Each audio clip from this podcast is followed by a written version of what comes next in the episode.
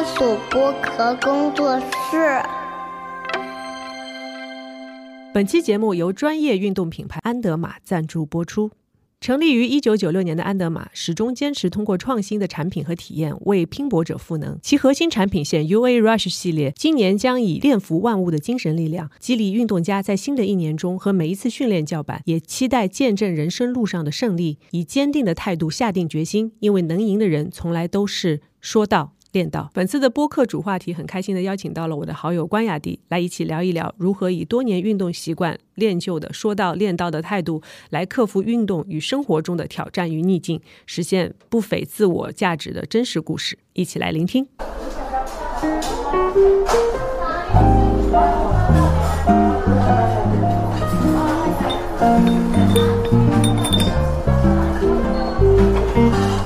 童晨杰的正常生活。Thank you.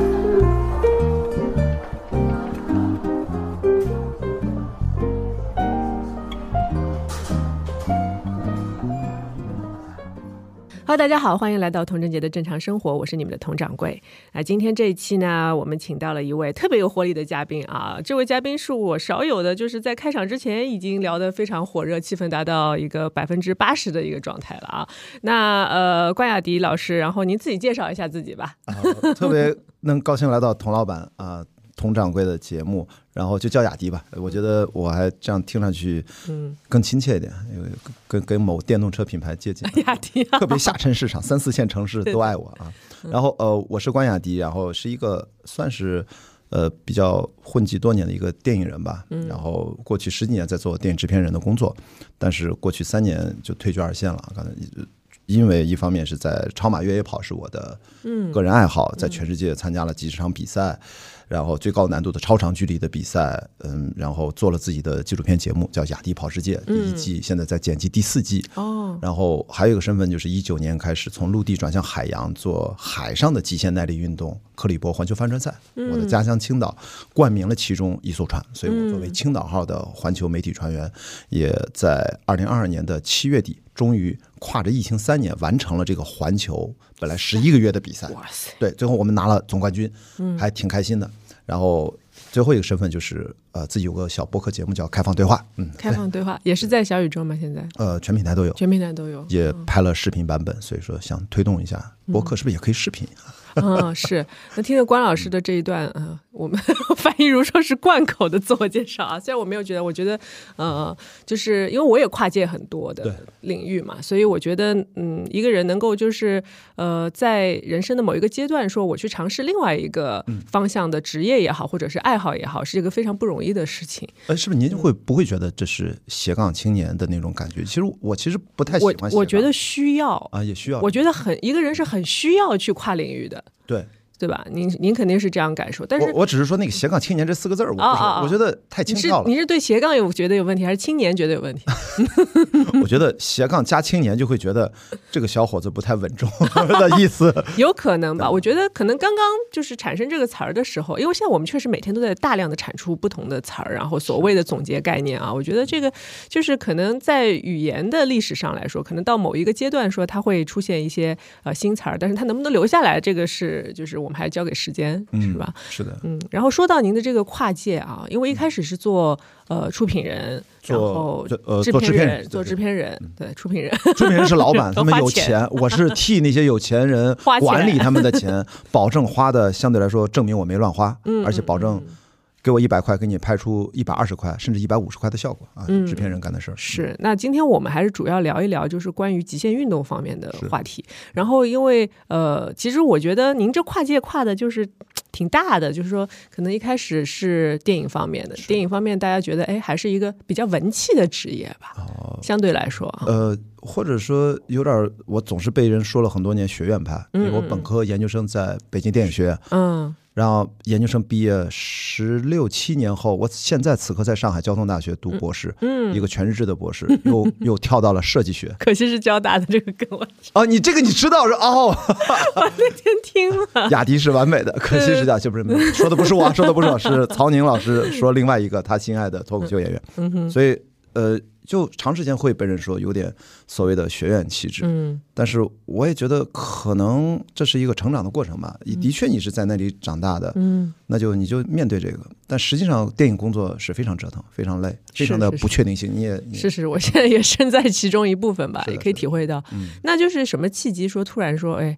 刚刚聊到是一九年，说我您要开始退居二线了。是然后开始去参与一些呃，比如说更多的时间去放在极限运动上面，是的，其是什么样的实契机？嗯应该再往前推六年，就是我一三年八月份离开小马奔腾，那是我最后一个就职的嗯国内一线的电影公司。因为之前就两家嘛，嗯还有一家叫呃博纳，现在以前叫保利博纳。对对对对于老板是我的师兄，我以前给他做助理做了几年，然后后来就去呃中间做制片人，到了小马奔腾。我觉得一三年是。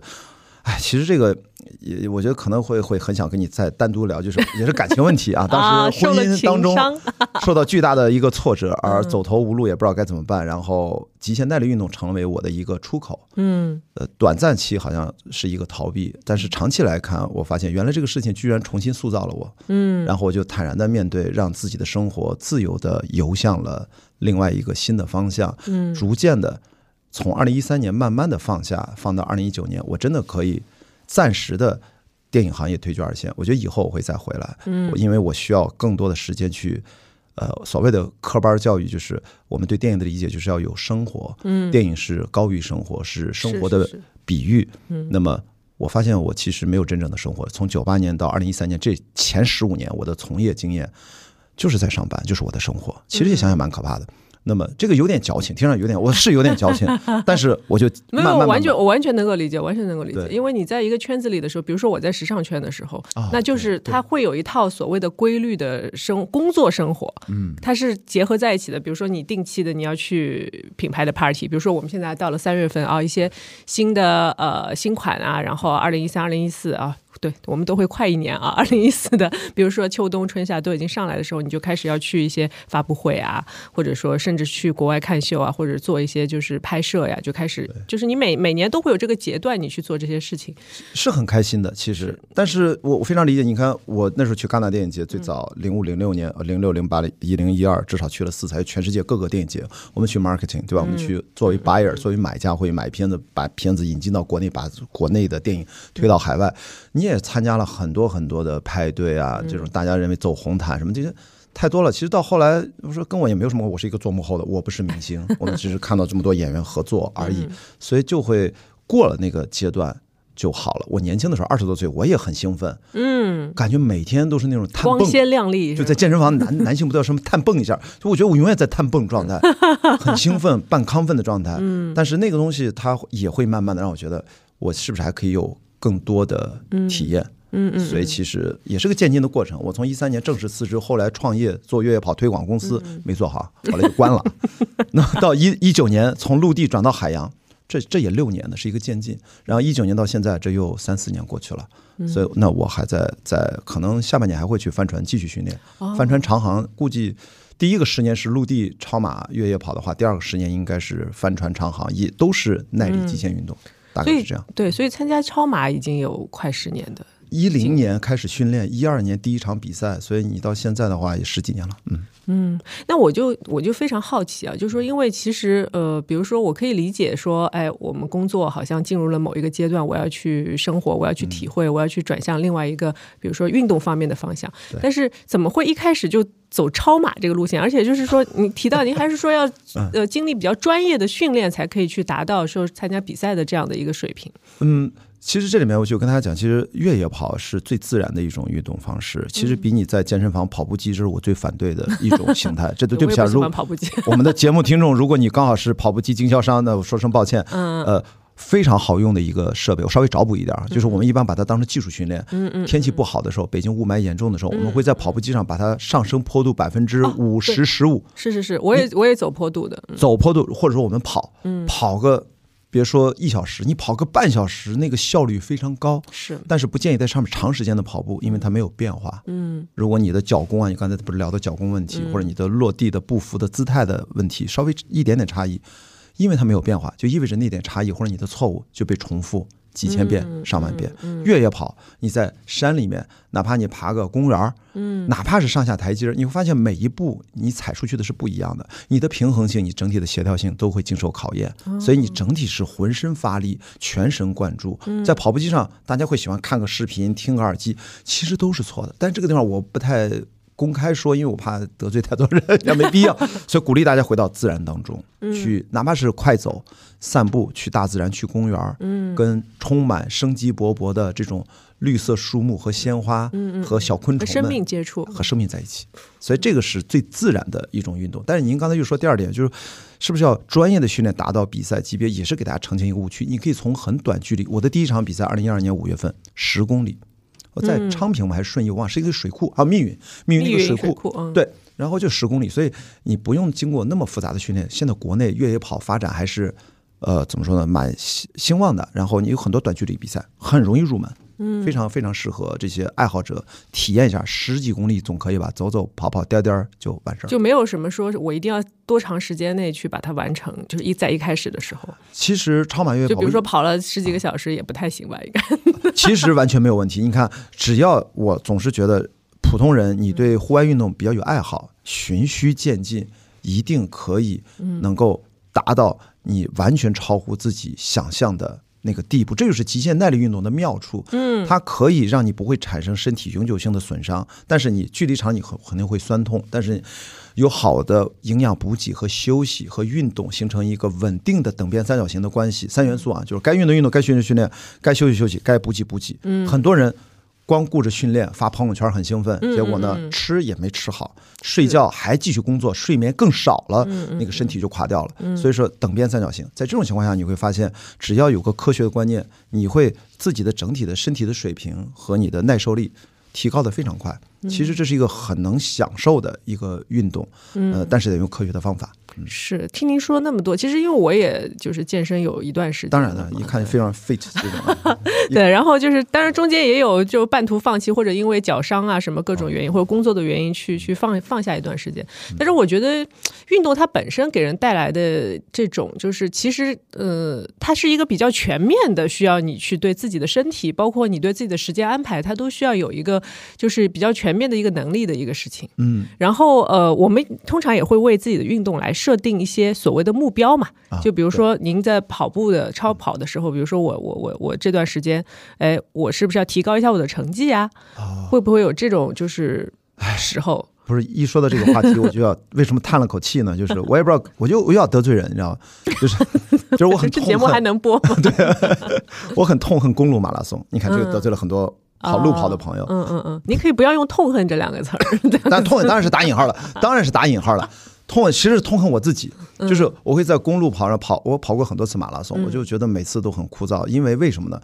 很多朋友很享受公路马拉松，就是因为他在追求成绩，每次都跨越 PB。当然还有一些佛系的跑者，其实我更偏向那些跑者，呃，第二点能完成就可以。就是因为我超马越野跑距离很长，我们其实不像公路马拉松有这个 PB 这个概念，或者有配速这个概念，呃，只有。顶尖选手在超马越野跑跑百公里、百英里还有配速这个概念，但一般百分之九十五以上的，像我这种完赛者，我们叫 finisher，就以完赛为目标，在关门时间前能够拿到一个完赛奖牌就很开心，能够健康无伤的完成一个超长距离的一个风光一个旅游，叫轻装快速徒步穿越，这就是越野跑。嗯一会儿跑一会儿走，上坡都是走嘛。那么在这种情况下，我就说。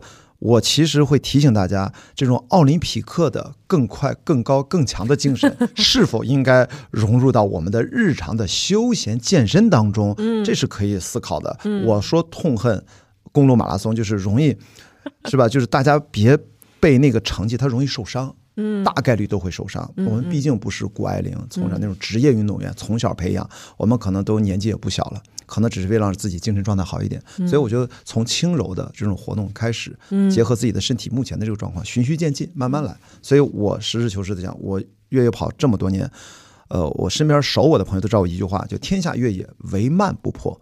哦，你越慢越快，因为距离足够长的情况下，好高深啊。因为你想想，真正的高手比的是什么？不是绝对速度谁快，比的是谁掉速最慢，谁就是冠军。对于精英选手一样适用，对于我们完赛普通的爱好者选手也是一样的。也就是说，一百公里这么长的距离，或者一百英里、一百六十八公里、一百七，嗯，你一开始跑得太快，前十公里、二十公里、三十公里，你跑跑得再快有什么用？你后面就跑崩溃了 跑崩溃了，叫精神崩溃、体能崩溃、各种崩溃、嗯各种伤病，引发了你的旧伤。你后面别说走完，你直接退赛了，你连完赛成绩都没有。可是如果你一开始耐住了寂寞。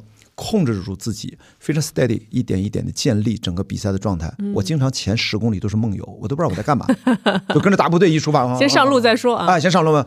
有的时候最慢的时候，我有一次可能三十公里才觉得哦，开始比赛了啊、来吧，就三十公里过了。嗯，就是有的时候就要稍微慢热一点，稍微慢热，就是这就是我说的为什么我痛恨的意思，就是它容易让我们陷入到某种对成绩几分几秒，每次我都要比上次全马、半马成绩要更好、更好、更好。呃，不是不可以，还是那个等边三角形。你一定要关注等边三角形的情况下去追求那个成绩，应该是在中间点，就是某一种稳定的状态下，然后去，安全。嗯，对，然后才能快乐。因为我认识太多的朋友，最后就就颓了，因为一受伤一停跑几个月，挫败感特别强。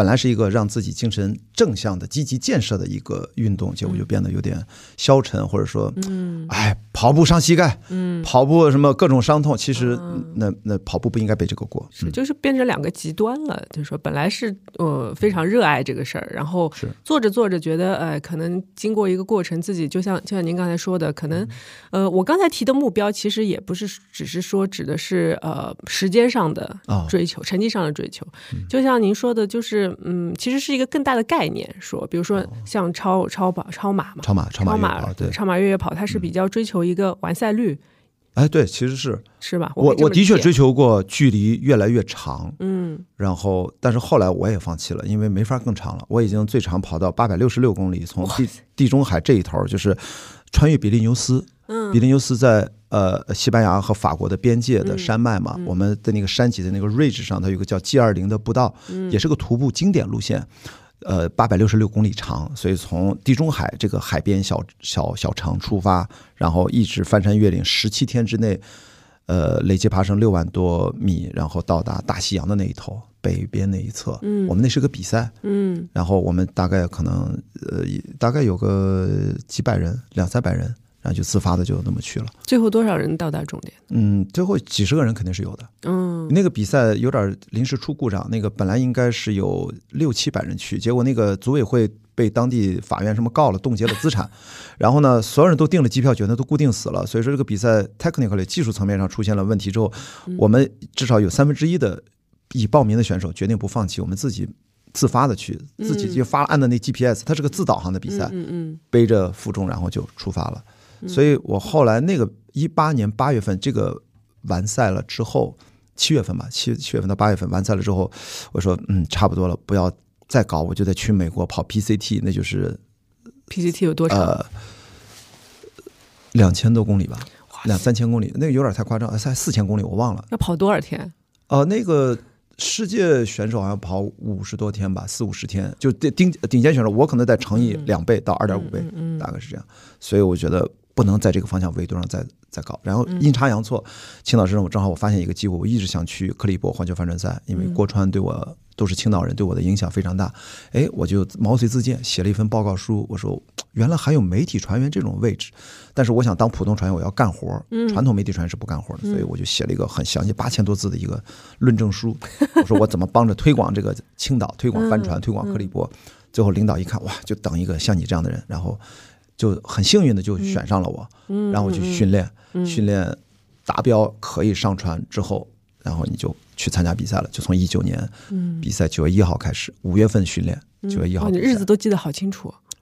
哦，因为 对我所有的过去，你问我任何一件事儿，我就会告诉你几几年几月份马上哪一场比赛我在哪里，因为去了几十个国家，嗯，每一场比赛几月几号，我们都是记得清清楚楚，就跟你高考哪天你肯定知道，你不可能忘的。比如说你的最重要的 T 台秀，你能说出一串名字，对不对？哪个但是城市？我不日子我可能不记得，但你肯定会记得清晰的哪一年你在哪儿，你在走大概年份以年度计是可以的吧？对，嗯，但我我觉得您这个，就是在我看来啊，嗯就是要做一件事情，尤其是像极限运动这样非常挑战你身体本能的这样的一个呃事儿的时候，嗯你会觉得说，哎，我要决定去做这个事儿了，但是我能不能做到这个事儿，确实不是每个人都能做得到的。是吧？你觉得您能够说到就能做到，说到就练到的这种，就是是源自于本身吗？还是说有外界对你的一些刺激？哎，你看，你说说到我们就要去做到，或者说要通过练的方式练到。嗯我觉得之前有一个前前置条件就是想到，嗯我经常说要先敢想，嗯叫叫叫 why why dream，就是你可不可以先有一些最狂野的梦想，嗯最狂野的一些念头。这当然，这个念头，这个狂野是有限定的。你不能说你狂野到，比如说您是搞影视时尚，我是搞什么？我们有几个标签，我们突然狂野说我们做一个化学工程博士吧，就这个东西你这 不具备这个哪能力。对，这是什么？这你《绝命毒师》看多了嘛？对吧？就是我的意思，就是说这个一定是延伸过往所有的积累，跟你的生活经验，你自由的联想，嗯产生了一种最狂野的梦想。这个梦想是源于你小时候的童年的愿望，嗯叫童年梦想，还是源于你的行业的积累，有了某些 insight，你突然咔，你意识到这是有一种 calling，就召唤着你，都行，就是寻找那个东西。有了这个狂野的这个 idea 之后，就是后面你说的，那就是如何去把它表达出来。嗯，然后如何实现它？然后是练到，然后慢慢的去接近它。其实我认为想到可能是最重要的，它是根源。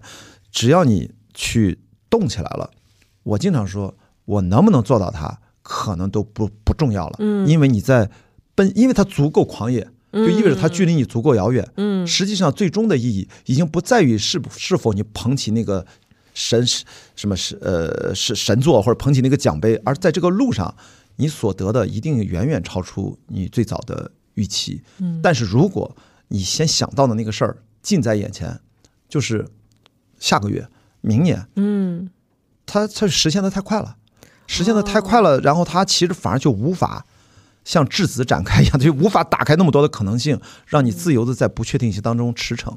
其实应该定一个高远的目标，我们在通往它的路上之后，打开所有的毛孔，吸收所有的信息，反馈所有的能量，然后让所有的能帮助你的人都来帮你。其实那段路程，那段 journey，我经常说英用英雄之旅这个来来进行比喻，这就精彩了。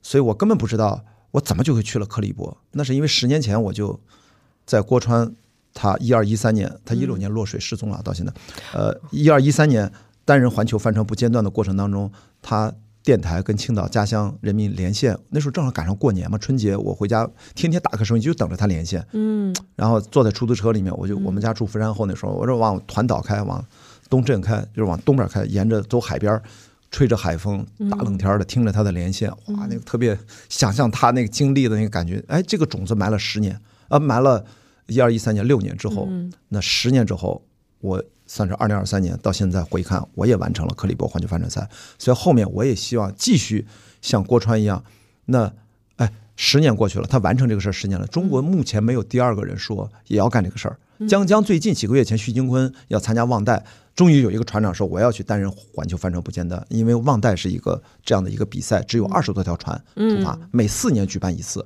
那我就说我未来能不能用八到十年去完成这个任务？如果聚精会神的去做，能不能压缩到四到六年？嗯就是我已经准备了三年，然后再来四到六年，其实 overall 再加上在海上可能漂一年，也是十年。所以我说第二个十年我会在海上为主，所以就是先有一个最狂野的梦想吧，嗯，所以您还是觉得就是目标要定的够远够大，是，然但是又不能跑偏自己，不能跟自己完全没关系，或者是你不喜欢的也不行。那那个就没有意义了嘛。是，就是因为我们现在就是呃，当然就是我觉得您的生活已经到达了另外一个维度啊，就不是我们普通人每个人都可以就是可以去达到的。首先就是得有呃财力吧，呃，其实就是大家最大的误会，还得还得有啊、呃好的身体，对吧？然后还得受一次比较大的冲击之后，才会做一个比较大的决定。其实这个你看，就是的的确确，我觉得，嗯，因为咱们第一次聊，我觉得这个嗯。我身边好多朋友或者跟我不管是熟和不熟没有关系，都会误会，就会以为很花钱，嗯，或者说我是不是财富自由了？就是。我在翻书的博客里面有一期节目，我连银行余额都报了，就为了澄清这个问题。呃简单说什么呢？就是嗯。这个话题值得简单一说，就是我其实离婚之后，其实我自己账上没有什么钱，我其实就净身出户了吗？都留留给前任，因为我觉得嗯我们友好分开嘛，虽然钱也不多，但是这是一个态度嘛，我觉得我自己能赚，所以其实到现在我也可能也没剩多少钱，但是我一个人生活相对来说自由，嗯。所以我其实啊这么说吧，我是用电影制片人的思维去把自己的生活当成一部漫长的电影，嗯。然后其实你是在，我那天有个户外探险的记者做了一个长篇，给我做了两轮报道，然后后来有一篇我说标题替你想好了，你可以不用啊，就是当一个电影人决定把自己活成电影，那你其实 producer 的真正的价值就七个字：无中生有，无中生有，搞得定。嗯无中生有就 make things happen，嗯本来没有嘛，搞得定就 make things down。嗯完了。所以我的生活，我并不需要我自己个人拥有多少的现金层面上的财富，财富分成很多种啊，嗯嗯嗯我依然可以去实现所谓的最狂野的梦想。为什么？因为我只需要用电影的制片人的做 package 的思维，把我生活当中的每一个阶段，把它看作一个 project 一个项目，它可以不是电影项目，但是思维是一样的。我只需要说服不超过五个真正重要的人，不需要超过五个，嗯他们相信我，全世界八十亿人，全中国十四亿人，他们都不相信我。我只需要不超过五个人，我是其中一个，我需要找四个人，最多四个人，有时候两个就可以，有时候一个就可以，不会超过五个，加上我就可以了。你用的，如果当你做一件事情花很多钱的时候，嗯你要找到它的意义和价值，让至少不超过五个人都支持你。嗯钱不是来自于这五个人，他们知道钱在哪里，或许他们有启动资金。所以我们做电影，《流浪地球》可能嗯，我不知道几亿、几亿的、几亿的制作成本，几十亿吧，呃，不是，可能说十几亿 都有，十一亿、几亿都我不知道，咱不猜。但是那么多钱，难道是郭帆自己掏腰包吗？嗯但是为什么大家信任他？因为他的过往，嗯因为他的履历，因为他的票房成功。那么我们用这个思维来看待自己的生活。如果佟掌柜要做一个事情，他一定是结合你的过往，你突然要做一个，我需要花一定钱，嗯。不管是二十万、三十呃二十万、两百万还是两千万，嗯。说清楚就是 storytelling，你把这个故事讲清楚，大家就是风险投资，嗯。或者就是对你的信念不求回报都可以，梦想基金都行。当然，有的时候你是要从小做到大，你一上来就要一个两千万的项目，这是不是有点那个？所以我从这个角度，我想明白了之后，我发现我真正想做的事情，呃，有些是不怎么花钱，做播客，比如说。嗯，对，我一直在做，有一些花很多钱，那怎么办？那就是我训练这么多年、二十多年的专业的经验告诉我，我不需要拥有我做那些事情的钱呀。嗯其实从市场来，但如果我融不到钱，意味着什么？对不起，你这个 package 不够合格，嗯达不到市场的对你的期待值，你要重新去思考这个故事到底该怎么讲。但是不是胡编，不是忽悠，很多人可能就会把这个东西操作成了一个大忽悠，对不对？但是制片人最重要的基本素质，我刚才说 make things happen，make things done，就意味着我们要交付，我们说出来的话，嗯。得能兑现，不然你在这个行业里面基本没法混。嗯，所以这也是一种所谓的完赛能力嘛。其实你说的特别对，我一个最好的越野跑的朋友之一啊，他就跟我说，后来雅迪看明白了，跟我认识这么多年，说你是完全是在用制片人思维在参加比赛，因为我还同时拍雅迪跑世界呢，要嗯经常带着三四个人、两三个人跟着我现场怎么拍，到了哪个叫补给站 CP 点 checkpoint 嘛，然后拿着微信了啊，准备一号位、二号机位，摆好了没？我说还有一公里到了，你们准备对对对，就跟我们现在做的事儿其实差不多。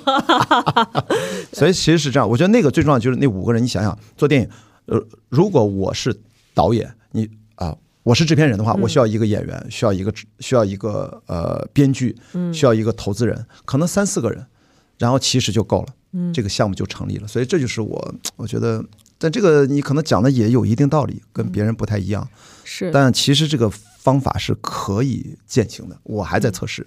那我呃，就是其实刚才说到一个制片人的思维嘛，那就是呃，您同不同意说，就是如果普通人嗯。说我现在要去参与某一些运动，比如说我从来没有运动经验，哦。然后我们我们要怎么样去开始这个事儿？嗯，我觉得其实我觉得会让大家调整自己的整体的对休息的认知，因为嗯很多时候我们放弃哦，运动，休息先从休息开始做。因为我刚才说三角形嘛，这概念很有意思。对，就是不要上来就锻炼，嗯先要休息，然后然后你要看一下自己每天在吃什么。也就是说，如果训练是这个等边三角形的上面这个尖儿，嗯你应该把下面两个基础先先观察一下自己处于什么阶段。嗯你每天睡几个小时，睡眠质量怎么样？嗯然后吃的是什么？先从这两者先调整一下认知，能不能先 balance 平衡一下？嗯然后等于让自己的身体有了一定的 ready，因为你要知道，运动我们老说锻炼锻炼，它其实是对身体的一种消耗，嗯，对，它是一种它是先破坏细胞，然后再重新建立细胞。您在健身房、健身教练，或者说我们稍微有点健身知识都知道，它是对肌肉的，是吧？稍微让你充血，其实就是一种破损、破坏，然后赶紧补充蛋白质，让它重新修复。其实你做有氧心肺，其实也是类似的，也你也是要先很痛苦，跑起来很累。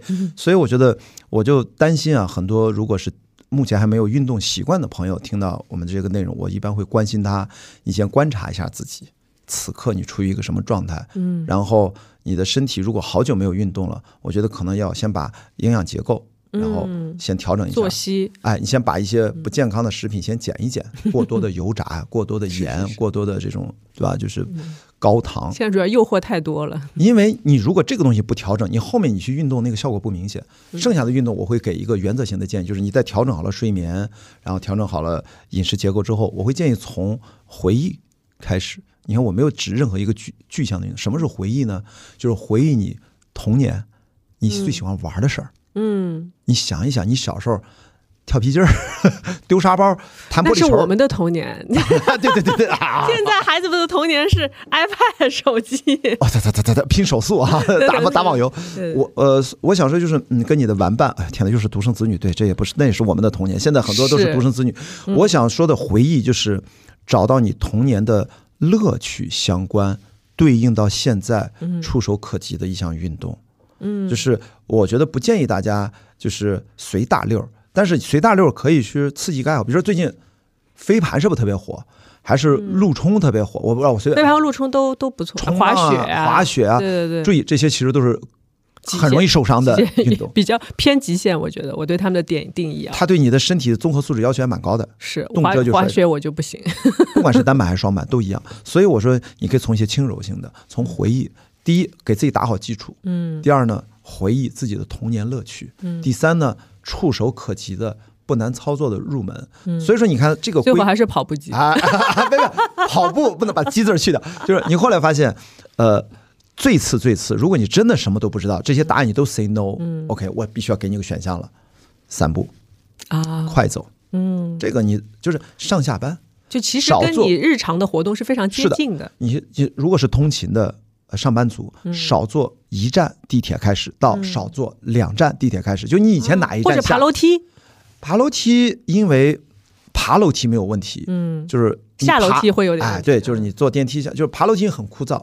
因为我为什么？因为我觉得上海啊，因为咱嗯们录这个节目在上海，我觉得上海是一个散步的城市。当然当然，我去年嗯九月十号啊、晚上二十三点四十五分，终于准时到达上海交大北一我门。又来了这个具体的时间段然后啊，真的是。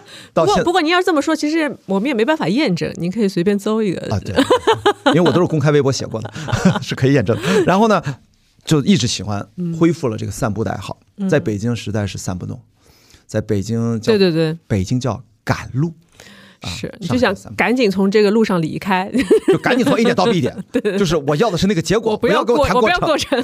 上海我觉得过程就很好，去哪儿不重要。啊，这期播客真得罪好多人，卖跑步机的是吧？跑跑公路马拉松的，现在连北京整个都不太行。哦，对，呃不能再继续拉仇，但就是呃，快走哦，快走是大家我觉得没有理由拒绝的一件事情。是如果你真的连快走说哦，雅迪这个好像快走我哪哪哪不对，做不到，做不到我。说你赶紧去体检 全面体检，你连快走都拒绝，嗯你一定是哪出了严重问题，赶紧去体检，有病先治病，再说运动的事儿，因为运动它并不是治病的。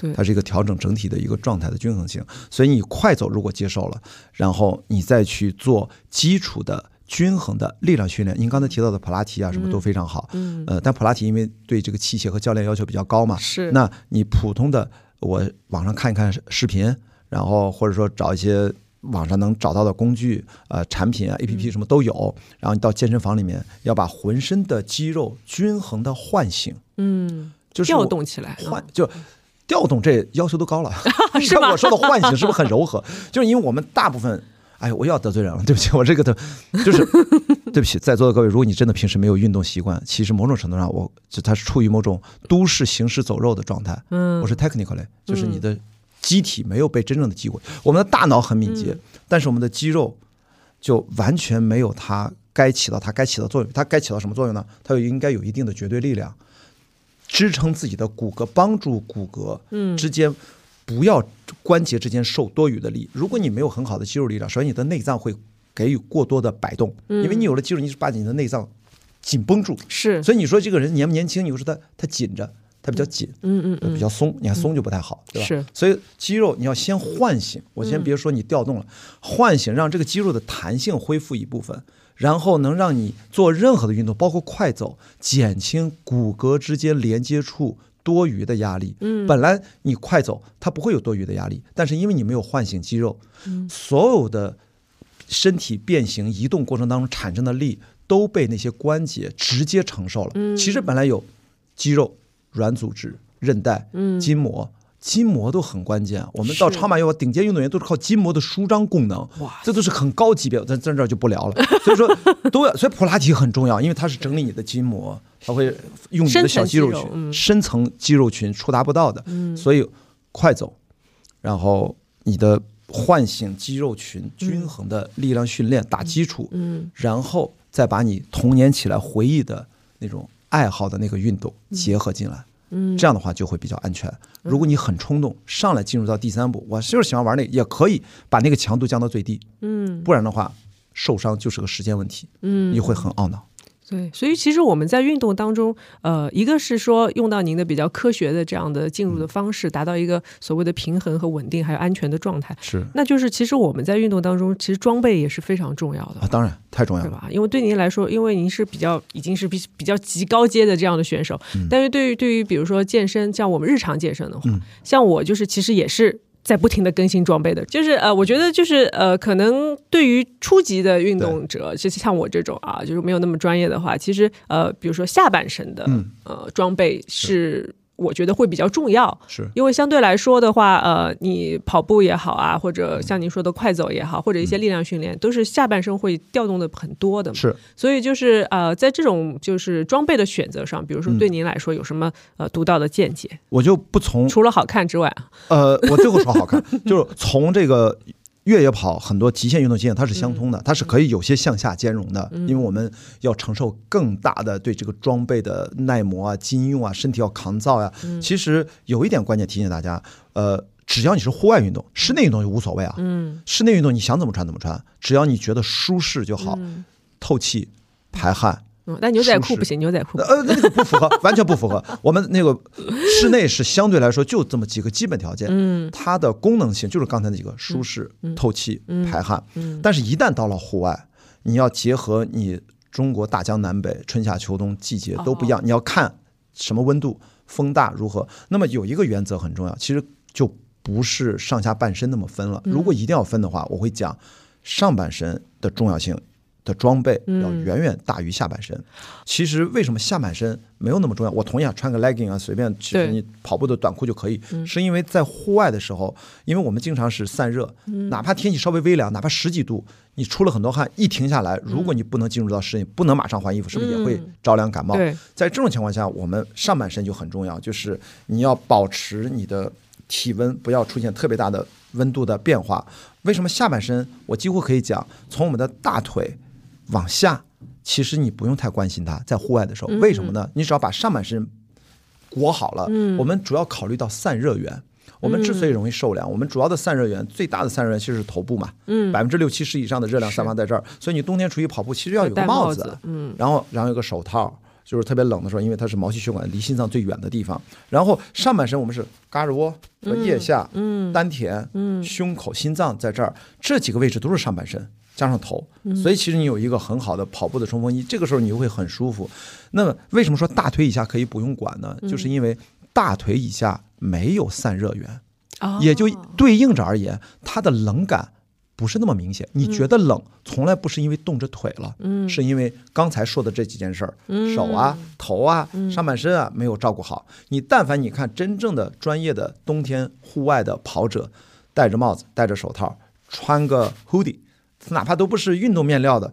下半身就是穿个短裤，光着腿一样跑，其实非常舒服。嗯因为这个你就理解了，女生最理解为什么光腿非神器，光腿不要神器，最多穿一个很薄的丝袜，其实已经摩擦生热，因为那个丝袜它是跟皮肤之间没有空气的，嗯就没有空气的流动，就没有不可能产生对流，从。体温的角度，带不走过多的体温，而且走路时还能摩擦又生热，所以我们对下半身在户外的时候，主要保证的是上半身的保暖，所以那时候选择运动装备的面料设计，然后最后是好看。嗯，如果你选一个你看着舒服的，有人喜欢花一点，有人喜欢极简一点，就是看你的个人喜好了。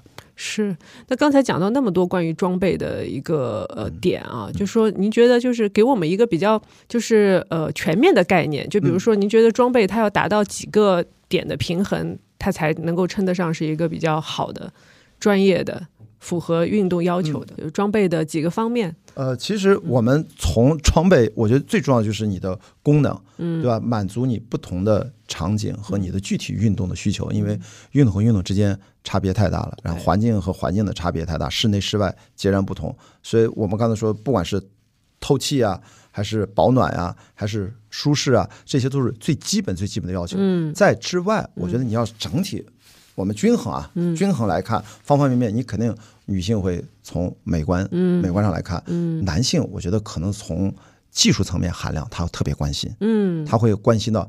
到底是什么纤维？我们经常说，以前我们做一个，比如跑步的一个速干衣，嗯，速干衣它到底是什么纤维做的？它可能是单向排汗，丙纶啊、氨纶的比例含量不一样。因为我以前也做过体育品牌的创始人之一，所以我们天天跑广交会去谈面料，哇，一个也谈。是是是。其实他就这个，其实是我觉得很多男性、女性户外运动，他爱他关心的就是材料的科技感，这个也非常重要。剩下的我觉得就是一个什么呢？我觉得是一个大家。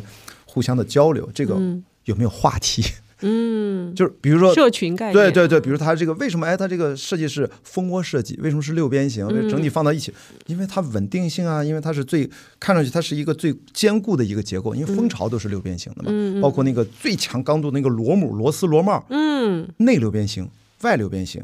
它受力是均匀的，因为六边形内它是一个圆的内边和外边都可以，所以只能在数学结构上，在大自然当中，我刚才说了蜂窝它都是六边形，所以说我们对一个衣服，我们发现考量，我们经常有些维度，我发现五六个维度往往就考虑的比较全面了。最基本的功能要有，基本的需求要满足，但是如果好的装备，它能够在你个性化需求上，不同的场景。也能满足，嗯，然后再加上审美啊，嗯，男性的科技的这种 这种关注啊，我觉得六边形就是我们提到，就是之前其实是日本媒体去聊马龙的时候，就说形容他是六边形战士嘛，就是这六边指的是他在每一个，比如说他的发球技巧也好，或者呃旋转啊，我不太懂啊，没有短板是吧？对，就是他是一个非常完美的技术型的一个。战士就是战士嘛，日本人日本人喜喜欢形容运动员是战士，就是他们的非常厉害。然后呃，所以我也想跟您聊的，就是说，比如说作为一个运动者啊，我们现在不不谈说是您是在什么阶层的运动者，然后呃，参与运动的人，哪怕就像您说的，就是我哪怕快走，我也是个运动者。对，那对于对于运动者来说，就是他所要具备的，比如说六边形的这样的一个呃素质，六个素质吧，您给大家总结一下。因为我觉得六边形是个很奇妙的一个数学结构，在自然界当中特别多见，被我们现实生活当中从设计的角度也其实应用的特别广。但是从人的角度，它也依然成立的。就是你会发现，它随便画几条对角线，它其实是能切成完美的六个三角形，对吧？其实这种非常非常有特点。但是从人的角度，我会从我自己的耐力运动的陆地到海洋的十几年的经验，反推出六种素质。嗯，这六种素质，我觉得对于日常普通人。是一样适用的，只是说我在极限环境下被考验、被验证出了这六种素质很重要。我说第一种，开放的心智，嗯，开放的心智是本质上是你的学习能力，能不能建立起一个开放的、不断的能自动连接的一个知识架构？那大脑里面，如果你的知识结构是一个书架，你这个书架搭多高、搭多长，一最先。往里塞进了哪几本书？最后这些看似不相关的书，最终怎么连接？我觉得最终我们的运动本质是为了锤炼大脑、塑造大脑，让它生理结构上发生变化。是我们心智得到提升，我们的情感发生了变化，我们的人变得更加完整。所以我觉得开放的心智，其实这是一个很重要的一个维度，这是我们追求的一个目标。第二个，我觉得是多维力量。多维力量就是我刚才是不是提到绝对力量？就肌肉会恢复弹性，对，先唤醒它。但多维力量，我觉得要把它拆分一下，大家马上就明白为什么叫多维。它这可能就不止六边形了。比如我举了几个例，我吸了几个关键词，就是刚才说的绝对力量，嗯，心肺，嗯，心肺力量，心肺力量指的就是有氧耐力，然后柔韧性、灵活性、平衡感，嗯，稳定性、协调性，嗯，这些在我看来都是一件事儿，叫多维力量。嗯所以说，我们经常在健身房练的死肌肉是不行的，嗯你是要能不能辗转腾挪。CrossFit 也不错，嗯但是 CrossFit 注意非常要注意自己的进阶那个别再得别再得罪人了。不要受伤啊！对对对，我操，佟佟掌柜已经了解我了。OK，从开放心智，从大脑的追求到多维力量，你身体的发展要均衡。第三个关键词，我觉得是情绪稳定。嗯，哇，这个现在这个话题情绪稳定我是一个热词了到下一趴可以好好聊一聊啊，。对对对，我觉得因为六边形本身它就是一个最稳定结构，不动如山。我觉得最近您看不看《流浪地球二》？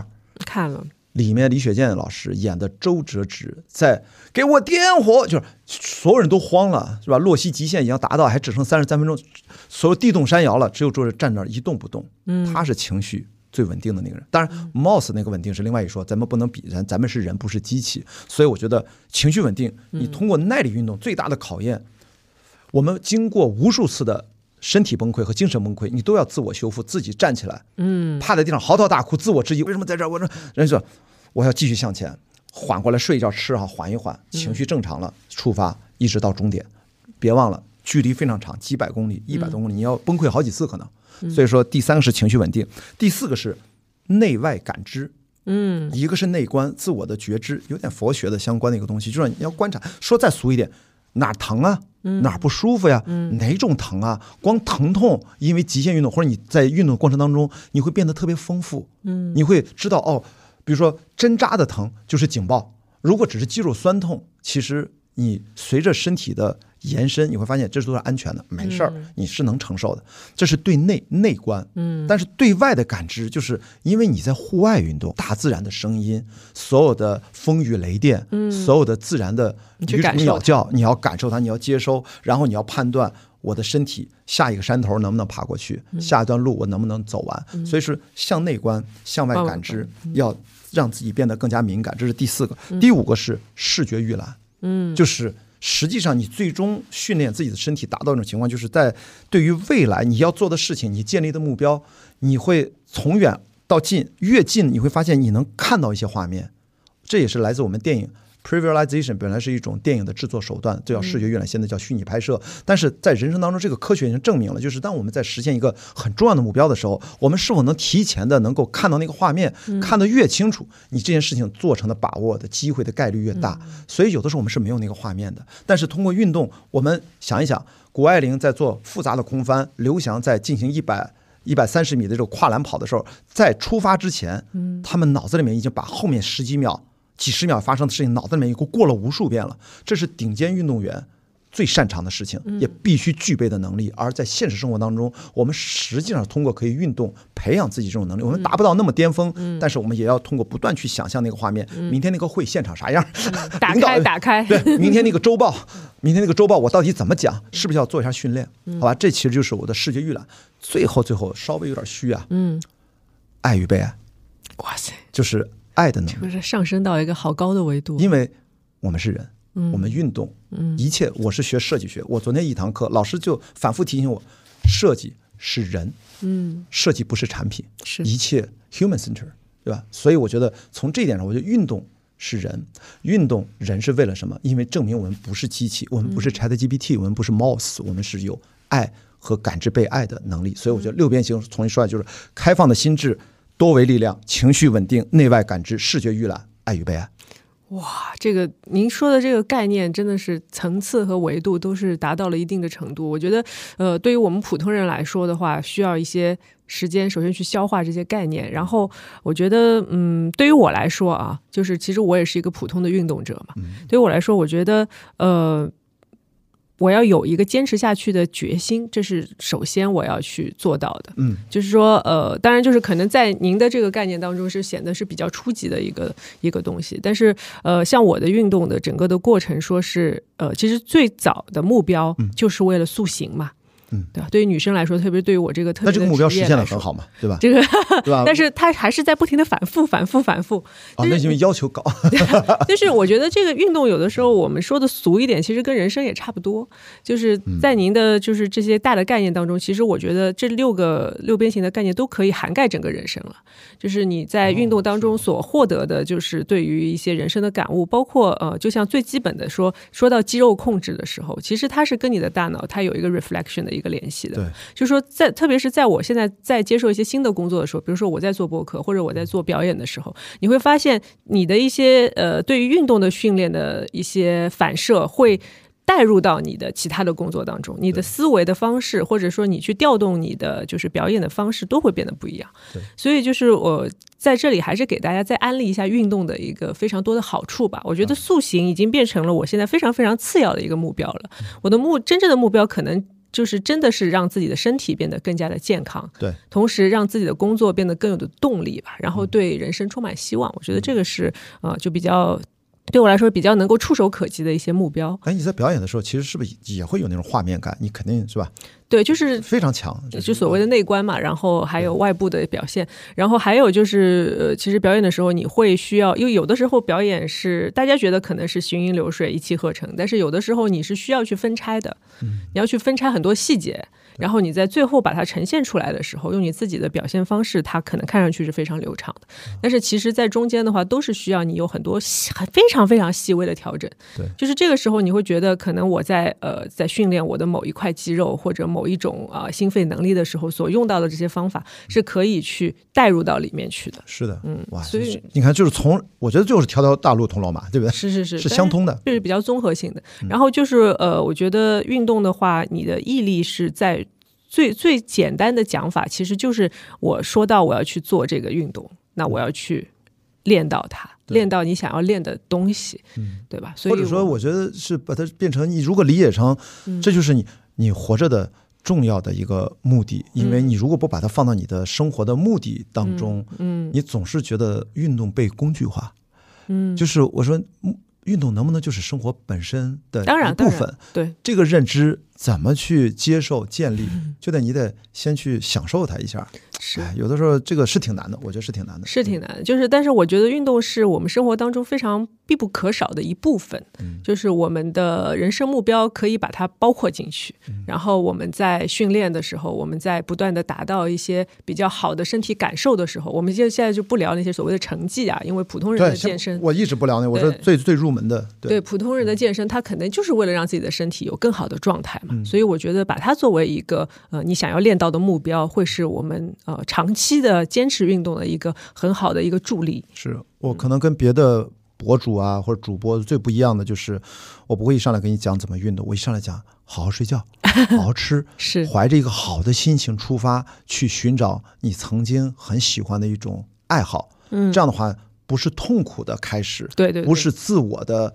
试炼就是有点过分。你说你其实明明你可以稍微舒适的开始，是是。但是我我我们锻造自己，呃，你享受了之后，你自然的就进入到了锻造自己的那个阶段，这是最理想的。但如果说今天说这些没用，最后你还是说来一碗鸡汤，先干了出去，先跑个五公里再说，其实也不是不可以。受伤会教育你的，就是 你会慢慢的找到最适合你的方式，其实也可以。是，我觉得在不同的运动阶段，你会感受到不一样的反馈吧。有的时候是痛苦，有的时候是欢乐，有的时候是成就感，有可能什么都不是。说我为什么要做这个事儿，对吧？但是这个也是一段人生嘛，是你自己需要去体会的一个东西。但是我觉得长期的坚持运动肯定是一个非常好的，就是。是对的事情。对，好的，那今天非常感谢雅迪啊，然后我们的关老师跟我们上了很多哇，其实我我完全没有想到，不不是上，完全没想到我们我们聊个运动聊的维度那么高啊。然后我我觉得我这期节目我都要回去好好的回听消化一下，然后未来跟雅迪有更多的运动方面的